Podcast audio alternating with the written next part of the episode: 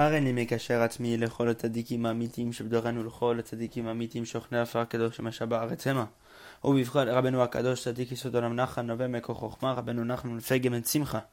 נח נח נחמן נחמן מאומן זכותו תגן עלינו ועל כל ישראל אמן. So today we do Siman Mem Zayin in Sichot Haran. We'll do it Bezrat Hashem. Um, lesson 47. But it's going to be a shorter podcast today just because it's a smaller section. And we're going to do the next uh, Siman uh, or lesson number 48 in Sichot Haran in one shot in next podcast Bezrat Hashem. So it's going to be shorter today, but obviously we're going to see here Rabben was um, discussing a very, very practical and important topic, especially towards the end, that we're going to see here, with regard to fame and honor. And uh, we'll share maybe a story or two with regard to this. Bezrat Hashem. So Bizchut Rabenu, let's, uh, let's hop into this. May Hashem give us the ability to understand what Rabenu is teaching us at the simple and at the deep level, Bezrat Hashem, to each and every person where they stand. צריך לזה זכייה גדולה שיזכה ליישב עצמו שעה אחת ביום, ושיהיה לו al על מה שצריכים Rabenu explains, a person needs a very great zechut, or you must be very worthy. A person needs to have great merit in order to have the merit to compose oneself for one hour a day, so that he should have regret and feel regret over that which he needs to regret over. Meaning what? Rabbeinu is saying, it requires a great merit to be able to set aside a time, an hour a day, and to reflect. And this is obviously something huge, considering time flies and we have no idea how to set aside time for things that are important and to make sure that whenever we're in that thing that we're present we're there we're not focused on a thousand other things at the same time. You know to be present in the thing that we're doing. And uh, especially when it comes to an hour a day an hour of one's time. Whenever there's so much other time a person's spending doing business working spending time with family um, eating whatever it is to spend an hour a day to speak to Hashem Yitbach and to regret over one's actions is something that requires a great merit. And this is something simple that we can see clearly how difficult it is. Rabbeinu says it's such a difficult avodat Hashem to do Hitbodedut. Rabbi Yitzchak Breiter explains. Rabbi Yitzchak Breiter was one of the main, um, one of the leading Breslevers um, during the time of the Holocaust. Um, in Poland, in Eastern Europe, he was actually the um, the leader of the Hasidim, the Breslever Hasidim in Poland uh, at that time. He passed away. Um, uh, Rabbi Yitzchak Breiter passed away in uh, in the camp of Treblinka um, under the hand of the Nazis. But uh, this tzaddik uh, used to do he'd do it for five six hours a day at the same time. One time, a person came to Rabbi Yitzchak Breiter and uh, saw him engaging in Hitbodedut in his room. He came to visit him and he saw that he was locked in his room. Rabbi Yitzchak Breiter came out shortly after. And uh, the man asked him, How long were you doing Hitbodedut for? And Rabbi Yitzchak Breiter responded, It's been five or six hours, but I just started. To come to show you that when a person really understands what it means to do Hitbodedut, to speak to Hashem Bach, as if you're speaking to your best friend. You understand you're standing before the King of Kings, but Hashem wants to listen to every single nuance, every single conversation. He want Hashem wants to experience that what you're going through. He wants you to express to Him everything you're going through, all your experiences, your suffering, your happiness, all your emotions. Because Rabbi Yitzchak Breiter knew this, and of course many of the Breslov Hasidim, um, we see that uh, they used to spend hours and hours every single day in Hitbodedut. Rabbi Moshe Breslever, um, Rabbi Natan's, one of Rabbi Natan's main students, who uh, later uh, taught Rabbi Israel Karduner, who later uh, became the teacher of uh, Saba, Saba Israel. We see that Rabbi Moshe Breslever, he used to do Hitbodedut for, for 10 hours a day, go out to the forest. He used to go out for the week and come back before Shabbat something that we, you know what I mean? We can't even understand the level we're talking about here because it's people that are so removed from the desires of this world. They really understand how to reflect. They really understand what their purpose is. So they go out and they reflect for an hour a day, more than an hour a day, 10 hours a day, 8 hours a day, 5 hours a day, you know? To speak to Hashem Bach and to regret over the things that, you know what I mean, that they, that, that they regret over, to, to long to Hashem Bach that they are able to accomplish His will. So Rabbeinu says it requires a great merit to do this because, of course, time just flies. And you have to make the time, you have to fight for the time. Because not every person is worthy of composing his mind for an hour a day. whatever hour he chooses. But to already compose your mind for an hour a day, that requires a great effort and a great uh, avodat Hashem. Because time just withers away, it passes, and it goes quickly. And this man has no time to reflect upon himself. Even just one time in his entire lifetime. You know how difficult it is to just decide one time in your life? To just sit for that hour, that two hours, and just speak to Hashem and just reflect on where you are in your life. You know how much merit it requires to do this, to do this for an hour a day, yet alone to do this once in, uh, to do this for once in a lifetime, yet alone to do this an hour a day. As Rabbeinu um, warned the students to do this for every single day for an hour a day. That we have to do Hitbodedut for an hour a day. You know how difficult this Avodat Hashem is, but how crucial it is.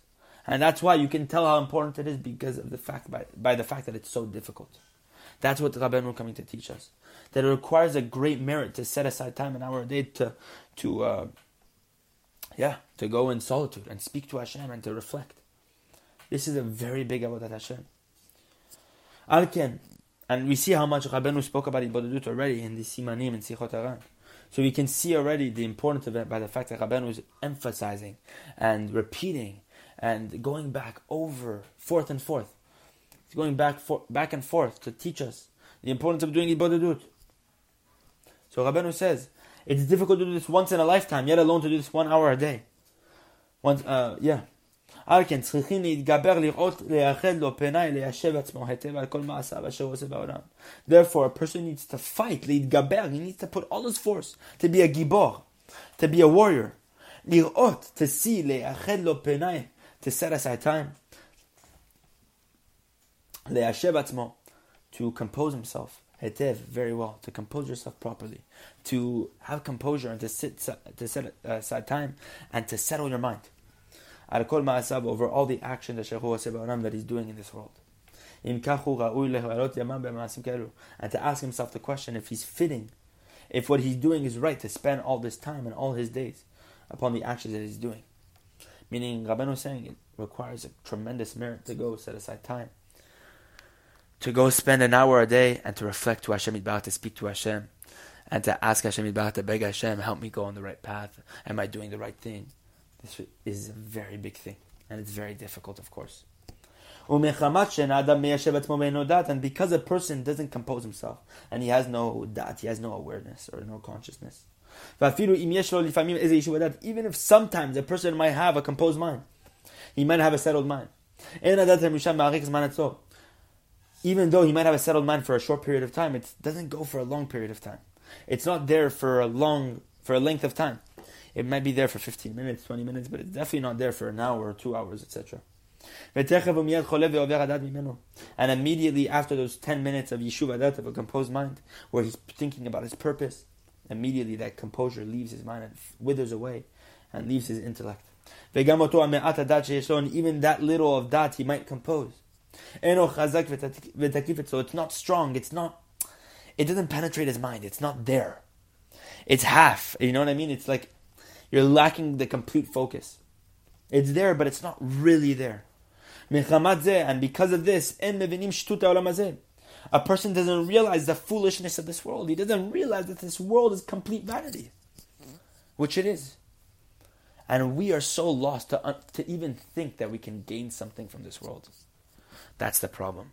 The fact that we think we can benefit from this world. We think that the more we fall into this world, the more happy we get. The more money you have, the more happiness, the more clothing, the more honor, the more jewelry, whatever it might be to each and every person. The bigger the house, the more beautiful the wife, all this stuff. We tend to notice the more we compose our mind, the, the more we compose our mind, the more we realize that all this doesn't bring any happiness. It's just a void that you're trying to fill that uh, can't be filled. As Rabbi Nathan teaches us, the more you fall into the ta'avot, the more you place yourself, the more you put yourself under the rule and under the dominion of what we call the numbers.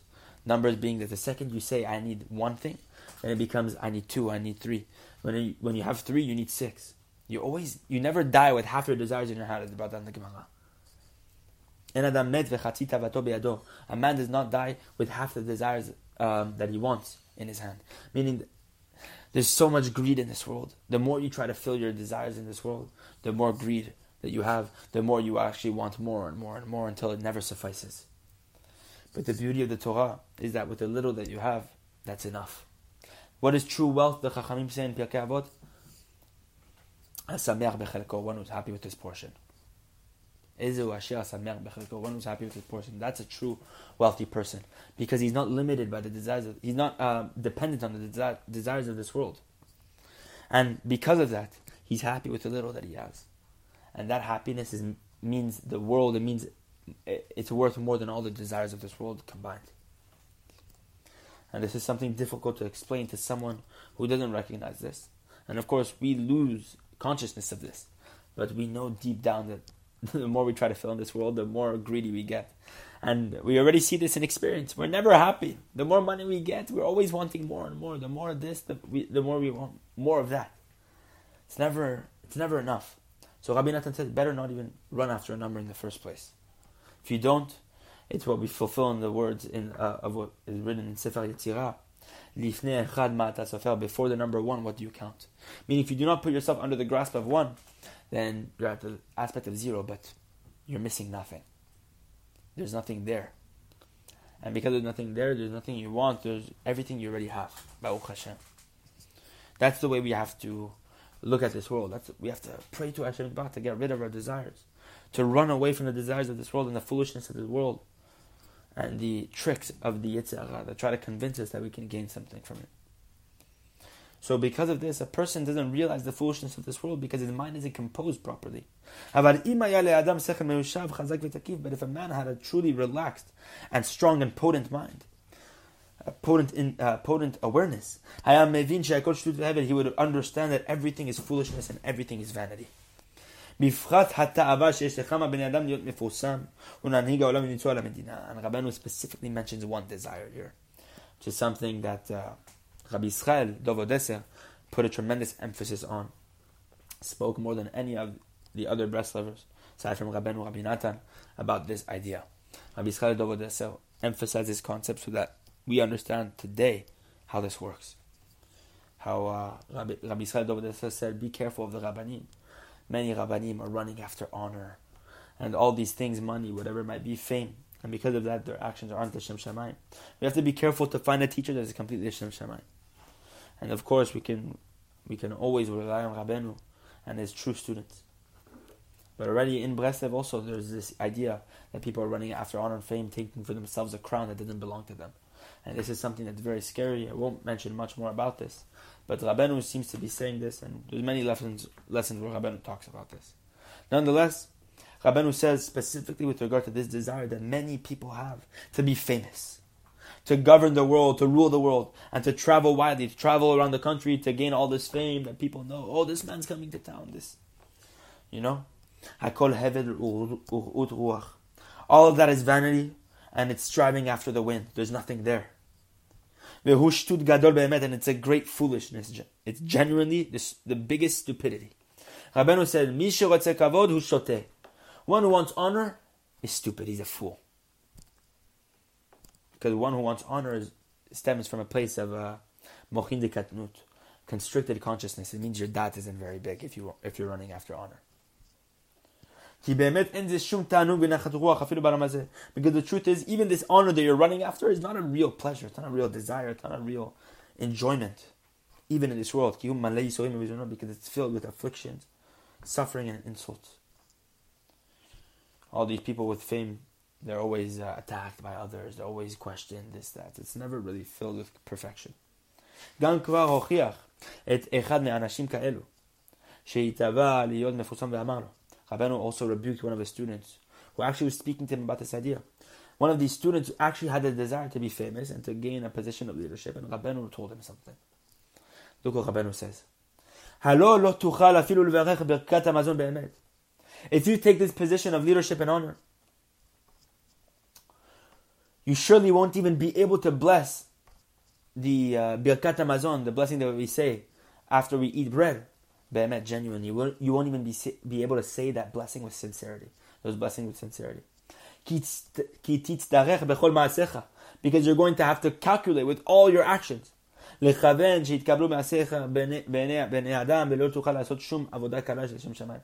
you're going to need with all your actions to, to, to put in your mind, to calculate, to intentionalize um, how all your actions should be accepted in the eyes of others. Meaning you're always going to question, how do I make sure that what I'm doing right now is, ple- is pleasing in the eyes of everybody who's looking at me? You won't be able to do one action, even the lightest service of Hashem. Even just uh, making a bracha uh, on water, you won't even be able to do it for the sake of heaven alone. You're going to do it for honor. Rabbeinu said, run away from honor as much as you can. And this is the main thing today that we have to be careful of. The Baal Shem Tov was once walking in the forest with his student. And the student saw the Baal Shem Tov just stopping there, paused by a tree, and started hitting his head on the tree the students were shocked. They were they never seen the Baal Shem Tov do such a weird thing. So the students let this go for a little bit until one of the students had the audacity to ask the Baal Shem Tov later what he was what he was doing.